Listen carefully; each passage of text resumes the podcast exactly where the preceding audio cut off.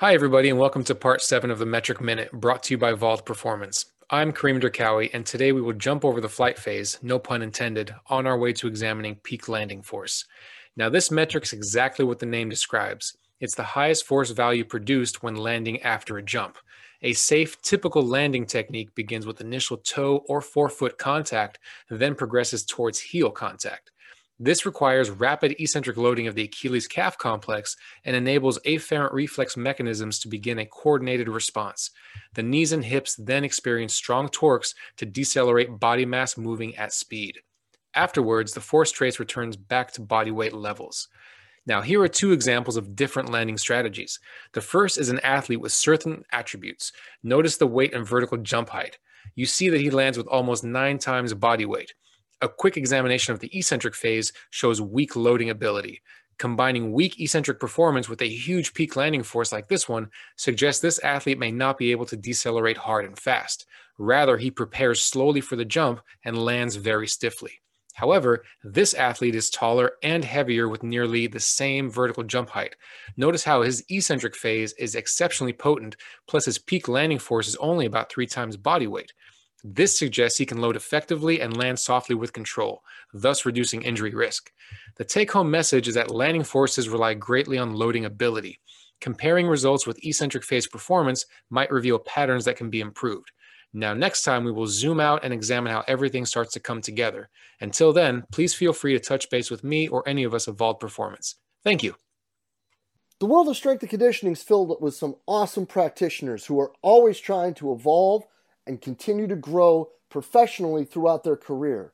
The problem with many of us, though, is finding a new outlet, a new way, and a new perspective on the questions that we may have, whether it be programming, whether it be situational with dealing with coaches, or whether it be career advice.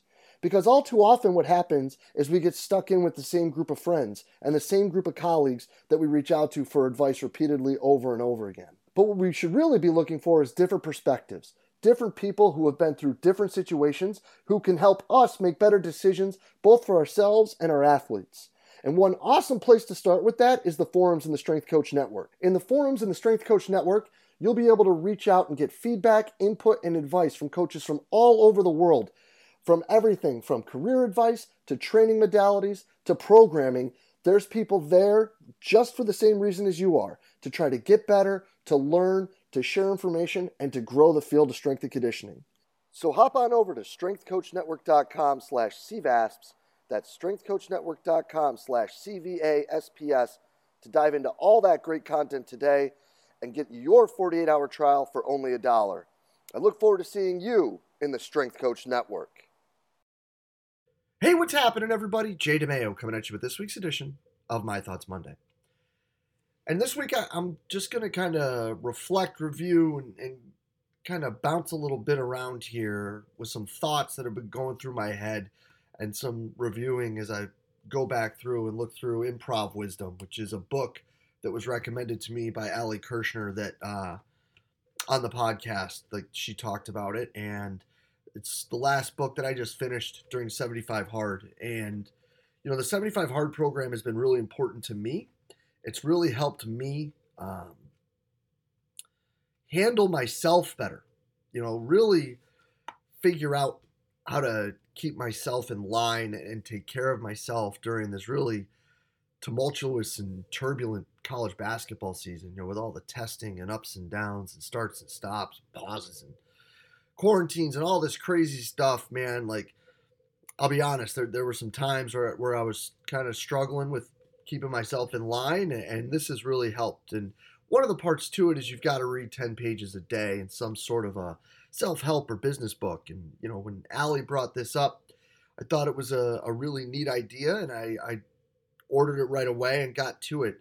And what this book does is it goes through a bunch of different points or ideas, or as she refers to them as maxims, uh, when it comes to what improv is and how improv works and what you need to do to be able to kind of harness improv in what you do.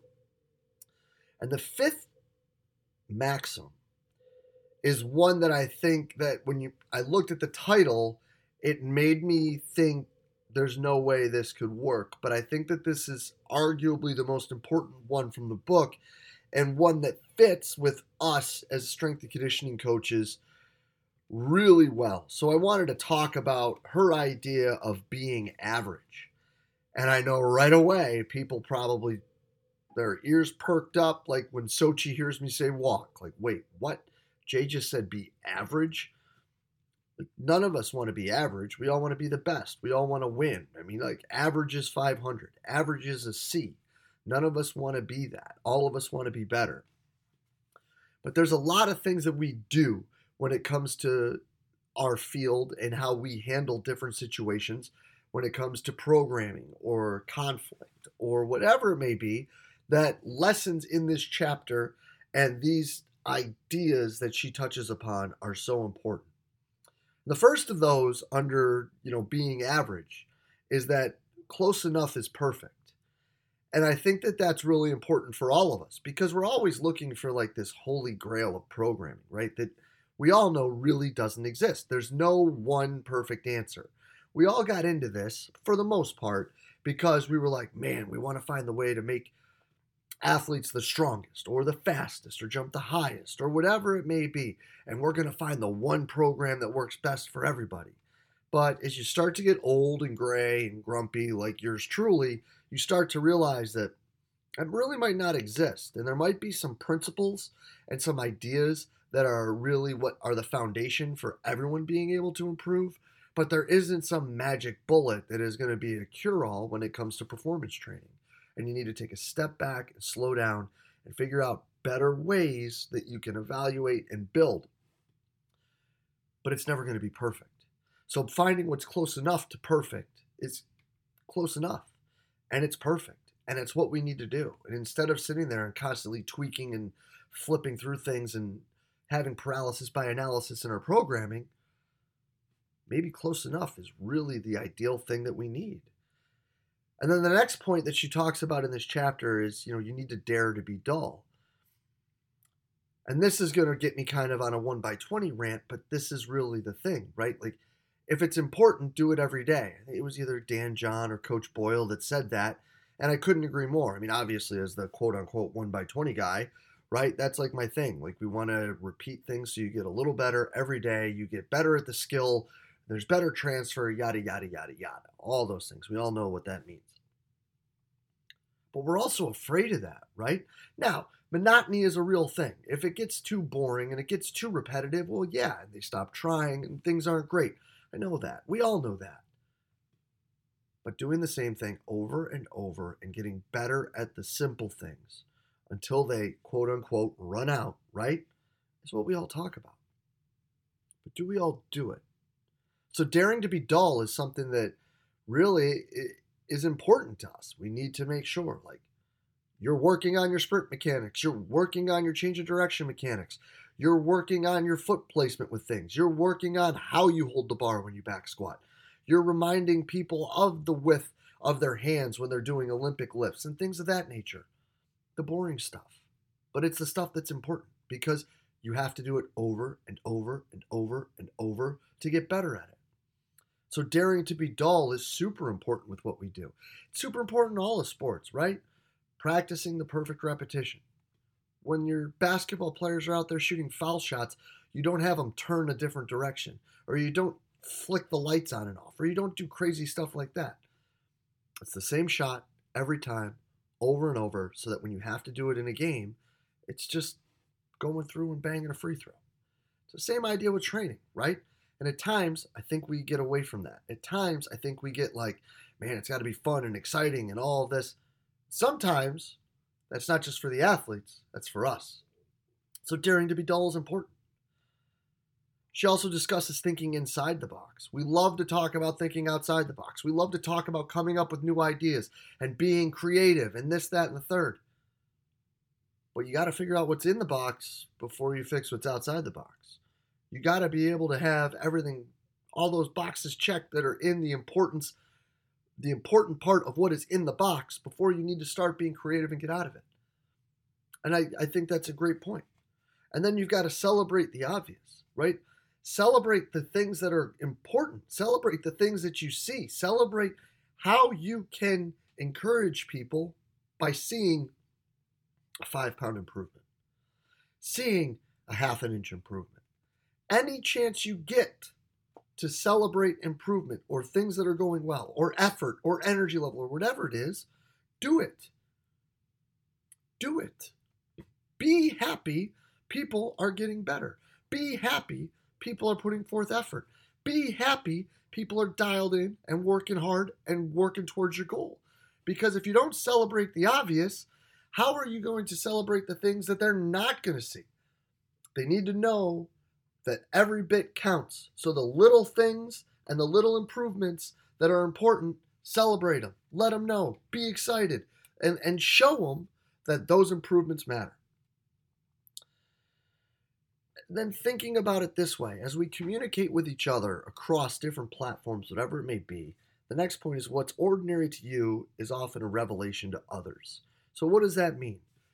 What your day to day in is is completely different than someone else's your student athletes or your young people you get to work with are totally different than anyone else's.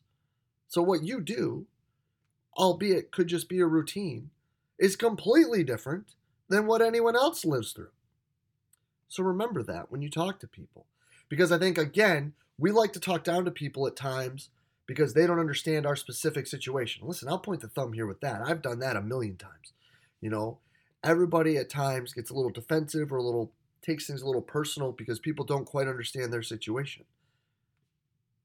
But just because I'm talking to someone in our league about what we're going through doesn't mean it's even remotely close to what their situation is. So maybe they could take something from it. Or maybe them looking at you from the outside in can give you information that could be gratefully helpful to what you're doing. The next one is classics or favorites can be fresh ideas too. And again, I think that comes back to something I brought up a few weeks ago, and that is that all too often we get away from the basics or we rely too much on the basics in the weight room and don't remember like the classics or the things that have always worked. Simple things. And Hank Kraaijenhof has talked about this at the seminar. There's a reason people still do things like yoga and there's reasons why people still do some form of aerobic training. It's because they work, right? There's a reason acupuncture has been around forever. It's because it works.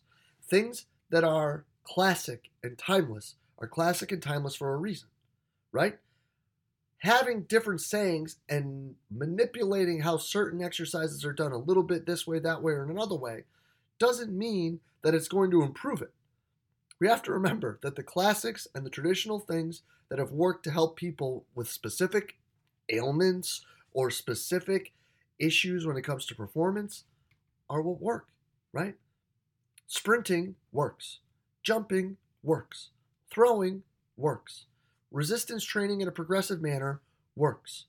But we like to get fancy and we like to get too crazy with things because going back, daring to be dull is hard.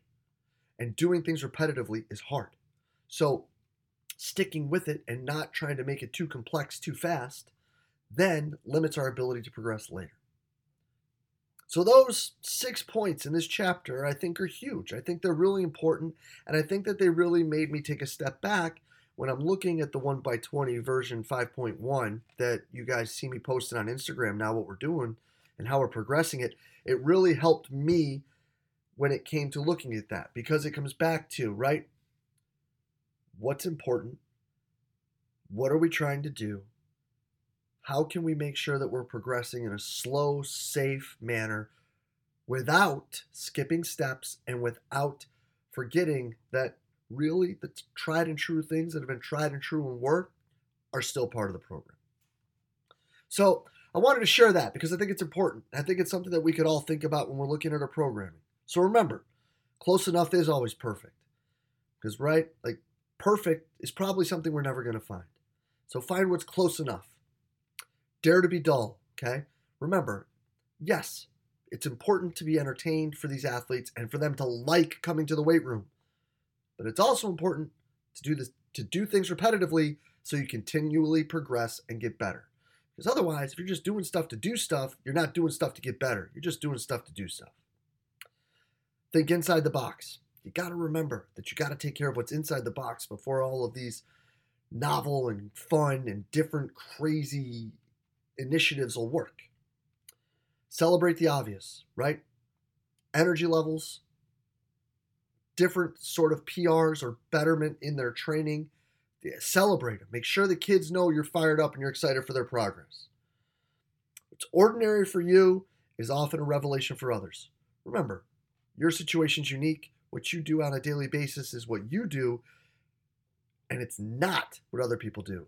So, what you do could be a huge help to someone else, but you sharing what you do to someone else, having that outside angle of what you're doing, could be a huge assistance to you as kind of a, a checkup as to what you're doing.